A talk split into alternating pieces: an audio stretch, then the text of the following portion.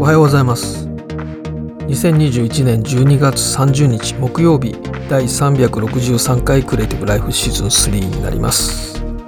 いよいよ明日大晦日明後日元旦ということで、えー、でもね街に出ますと人が多いですねやっぱり。人が戻ってきたというか、まあ、感染は広がってるんだけれども、まあ、症状軽いということもあってですね。えー、あまりこうピリピリした感じはなくて、えー、なんか戻ってきたなっていう感じはあります。まだわかんないですけどもね。まだこれからどう、どういうふうに変化していくか、ちょっと様子見ていかないといけないんですが、まあ、多くの企業が4月からのプランっていうのはもう収束した後の、まあ、アフターコロナっていう前提でプラン立ててますのでね、その通り行くんじゃないですかね。わかんないですけれども、こればかりは。で、今日はですね、来年やろうとしていることというか、まあ今年の10月ぐらいから、えー、始めているアニメーション、個人でアニメーションを作るっていうプロジェクトを10月にスタートしまして、まあ、来年の3月31日までという期間の中でやるっていうことでずっとですね検証を続けてきたんですね。でまあ現時点でこういうことをやるよっていう話をちょっとねしたいと思うんですけどもあのゲームをねやられてる方だったらばクアンティックドリームっていう会社ご存知かと思うんですけれども、まあ、フランスのゲーム制作会社パリのねえー、ゲーム制作会社で結構古いんですね。97年に設立された会社です。で2018年に話題になりましたけれどもデトロイト・ビカム・ヒューマンっていうゲームをですね発売しました。まあプレイステーション4のゲームですね、まあ、ソニーインタラクティブエンターテインメントから発売になって非常に話題になった。実はこの発売前にですね東京ゲームショウの2017でですねあのこのデトロイトのブースがあってこれも話題になりましたね。ツイッターとかでも映像がたくさん流れてきていてあのアンドロイドがねこう展示されてるブース。あれ本当の人間だったのかな？ちょっと忘れちゃいましたけども。あのそういうまあ、絵的に非常にこう面白いあの話題になるようなね話題、まあ、成功しましたねプロモーションとしては。で、まあ、2018年に発売になって、で、まあ、200万本も突破してですね、えー、すごい売れたんですね。ただね、制作費がね、これ3000万ユーロって、だいたい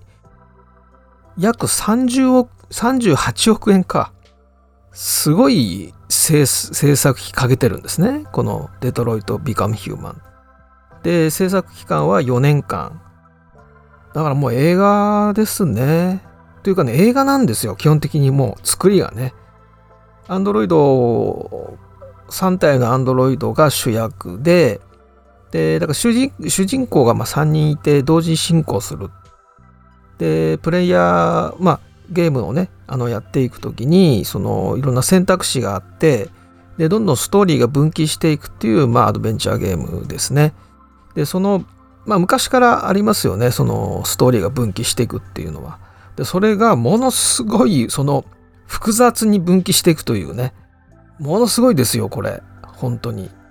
あの私はもう全然やれてないので他の人のプレイを一通り見て映画を一本見たようなね、えー、感じでこれね映画にしたら大体2 3 0本と言われ20本から30本ぐらいの映画映画のねあの一本見るというようなことで考えるとそのぐらいストーリーが分岐していく。人によってストーリーが変わる。でしかもこの3人のうち誰か死んでもですねゲームオーバーにならないんですよね。だそのそのままいない状態でストーリーは進んでいくっていうね。自分でこうストーリーを作っていきながら楽しんでいくみたいなね。そういう非常に私は好きなタイプの。私はあの基本的にアクションゲームっていうのってほとんどやらなくてですね。単にストーリーを分岐していくっていうやつがまあ好みなのでまさにこれはですねえー、私の趣味にぴったり合ってるゲームではあるんですけれども。でちなみにですね2019年にですねエピックゲームストアでもパソコン版ですね Windows のパソコン版でも配信されてますのででそちら Windows 持ってる方はねあのそれが実は今ホリデーセールというのをやっておりまして半額になっています。3990円、まあ、4000円のものがですね、え、2000円になっております。1995円で買えます。でこの ホリデーセールがですね、え、来年の1月7日までですね。これはね本当にあのゲームが好きじゃなそんなにやらない方でもですね このこういう世界があるんだっていうことを知ってほしいですね。でこのもともとはですね2012年に、えー、GDC ゲームデベロッパーズカンファレンスっていうのが、まあ、サンフランシスコで毎年開催されてるんですけどもそこでプレイステーション3のですね、まあ、デモンストレーションムービーとして公開された、まあ、カラーカラーっていうですねあのまあ、今回のその映画の映画というかこのゲームのですね、え、主人公の一人がカーラなんですけどもそのカーラっていうタイトルの、まあ、技術デモですから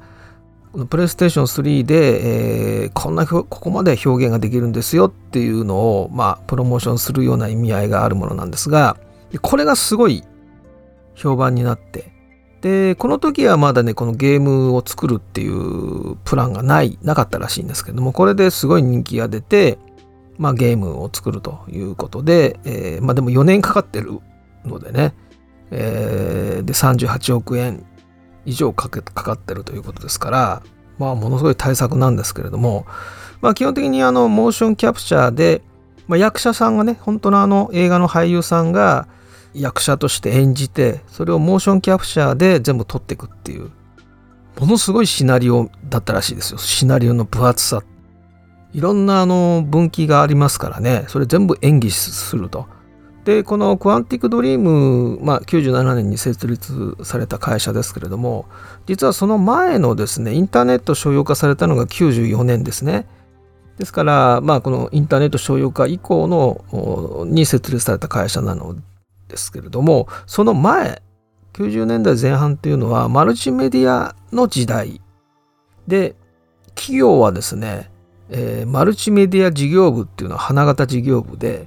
えー、これはねもういろんな会社ありましたよ。その分野問わずマルチメディア事業マルチメディアっていうのがバズワードでしたから。でまあインターネット商用化されてウェブに移行し始めた時にこのマルチメディア業界っていうのが消滅するんですがでマルチメディア事業部っていうのがもうどんどんインターネット事業部に変わっていくっていうね、まあ、パラダイムシフトが起こってるわけですけれどもでこの90年代前半にですね、えー、この CD-ROM コンテンツっていうのは本当大量に作られていて、まあ、ですからインターネットが商用化される前なのであの CD-ROM にまあソフトウェアが入ってそれで供給される。まあですからパソコンショップ行ってパッケージで買ってくると CD-ROM が入っていてでそれをパソコンに入れて使うという時代ですよね。でこの実はまあそのさらに80年代の後半にですね、えー、サイアンという会社ゲーム制作会社が、えー、87年に設立された会社なんですけれどもここが作ったですねマンホールこれ知ってる人は今50代 えー、50代、60代かな？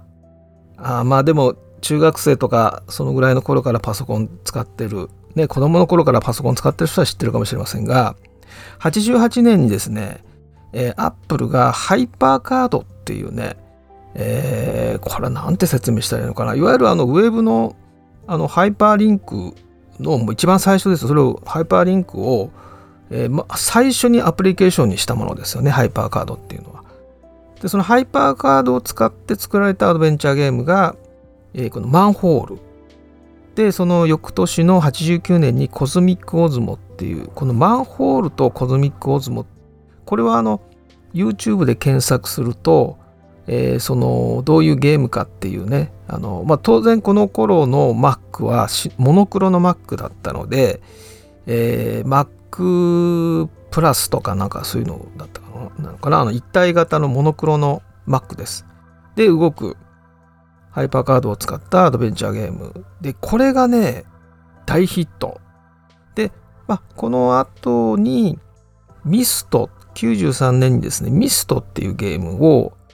出して、これが大ヒットするわけです。でちなみにこのサイアンという会社はアメリカの会社ですけれども、2人、あのランド・ミラー、ロビン・ミラーっていうミラー兄弟がまあ作ったものなんですね。で、だから2人で始めて、で、このミストの時も7人ぐらいしかスタッフがいなくて、もともとですから自宅のガレージで作ってたものですね。まあ、あれですよ、アップルだってガレージから生まれたし、えー、アマゾンだってね、ジェフ・ベソスがガレージで数人のプログラマーと一緒にね、作ったのがアマゾンですから、まあね、自宅の横のガレージでなんかすごい会社が生まれるみたいなのはまあちょくちょくあるんですが、で、このビラ兄弟と数人のスタッフで作ったミストが大ヒットして、で、ここのですね、サイアンという会社はですね、世界中でこんな大ヒットしたのに、未だにインディーなんですよね。今でもインディー。インディーって、まあ、インディーゲームっていうのは、その小規模なね、あのチームで作ってるゲームとか、個人のクリエイターが、まあ、一人で作ってるゲームとかね、それインディーゲーム。ですからそのメーカーというとインディインディーズメーカーっていうのが、まあ、本当小規模なあの会社ですよね。で、いまだにサイアンってインディーなんですよ。インディーズなんですよ。で、ずっとね、この93年にミストを出して、で、それが大ヒットトして、まあ、いろんなゲーム機にこう移植されて、で、世界中の人がね、えー、このミストをプレイするわけですが、ずっとね、ミスト作ってるんですよ。ミストシリーズというか、そのバリエーション私ももうどのぐらいあるのか分かんないですけども、で、実は今年の8月にもリメイク版のミストがリリースされました。ずっとミスト。何年やってるんですか？えー、93年だから、えー、21、20、30年ぐらい作ってるんですね。ミストをずっと。でですね、まあ、なぜこんな話をしたかというとですね、まあ、10月からあの個人でアニメを制作するプロジェクトっていうのを始めて、まあ、インディペンデントアニメプロジェクトっていうふうに言って Adobe の Photoshop とか After Effects とかね、えー、そういうクリエイティブクラウドのツールと無料で使えるブレンダーとかアンリアルエンジンっていうのを組み合わせて、えー、そろそろ個人でアニメーション作れるんじゃないかなっていうことをちょっと実証しようじゃないかと。いうことで来年の3月31日まで一応対象は高校生にしているんですけれどもまあクリエイティブクラウドとそれから無料のツール。あの Adobe 製品以外は全て無料のツール。ブレンダーダズスタジオアンリアルエンジンですね。でえ2分20最大2分20秒までのアニメーションを作りましょうよということででどういうじゃあワークフローが考えられるかなっていうことでずっとや10月からやってきています。これアニメーションっていうかゲームでいいんじゃないかなっていうような、まあ、アンリアルエンジンを使ってますからね基本的には。アンリアルエンジンでリアルタイムででしかもアンリアルエンジンの5の皆さん映像をご覧になったでしょうか？一番最初にお話ししたデトロイト・ビカム・ヒューマンっていうのはまあこれはもう全く規模がでかすぎて、えーね、4年かけて38億円かけてっていう規模ですけれども基本的にこれの本当に最小限のねことができるわけです。誰でも高校生でもクリエイティブクラウドを使ってアンリアルエンジン使ってブレンダー使ってやるとできるんですよね。で今あのそのマーケットで結構無料のね、ま、例えば街街のモデルとかもですね、無料で結構使えるものも、アンリアルマーケット、アンリアルエンジンのマーケットの中にあって、で、あ、今ね、あの、ユーデミーがまたあのセールで、えー、ユーデミーの講座って1万とか2万とかするんですよね。まともに買うと。でそれが、えー、1400円ぐらいになってるのかな？1400円とか1500円とか2000円ぐらいになってます今セールをユーデミーやってるんですけどもでそのユーデミーの中にこのアンリアルエンジン5のもう講座があってまだ正式なあれにはなってないんだけれどもそれねちょっとあのぜひ1200円とか1500円ぐらいであの買えるのであの講座まあもちろん英語なんですけれどもそうするとそのまあそれね講座なのでアンリアルエンジン5を学びながらそのゲームのムービーをムービーシーンを作ろうとかですねそういうのが、まあ、たくさんあるんですけれどもでそういうのを見るとあれ？これできちゃうなってていうの分かると思いますよ。確かに覚えることたくさんあるけれどもプログラミングやらなきゃいけないっていうねこともなくまあ実際はブループリントっていうのがあるので、えー、そのビジュアルプログラミングみたいな感じのはあるんだけれどもでもね想像以上にね敷居低いです。でせっかくやるんだったらアフターフェクスでアニメーションで仕上げて書き出して終わりよりもこのアンリアルエンジンでリアルタイムでストーリーを作ってしまって、まあ、ゲームでもありアニメーション作品でもあるというようなものの方が新しくていいんじゃないかなっていうことを思い始めております。意外とできてしまうことが分かったのでリアルタイムの一応ゲームという体裁を取ったアニメーション作品デトロイトのようなものです。でもっと言えば、えー、このサイアンのね、ミストのような本当に小規模なインディ、インディーゲームですよね。実はね、この頃って、このミラー兄弟がミストやってたあたりってね、結構日本でもこのインディーゲームってたくさん作られていて、一人で全部やゲーム作るっていう人たちがたくさんいて、えっ、ー、とね、有名なところだと、ショーの小野春彦さん。すいません、名前間違ってたら。えっ、ー、とね、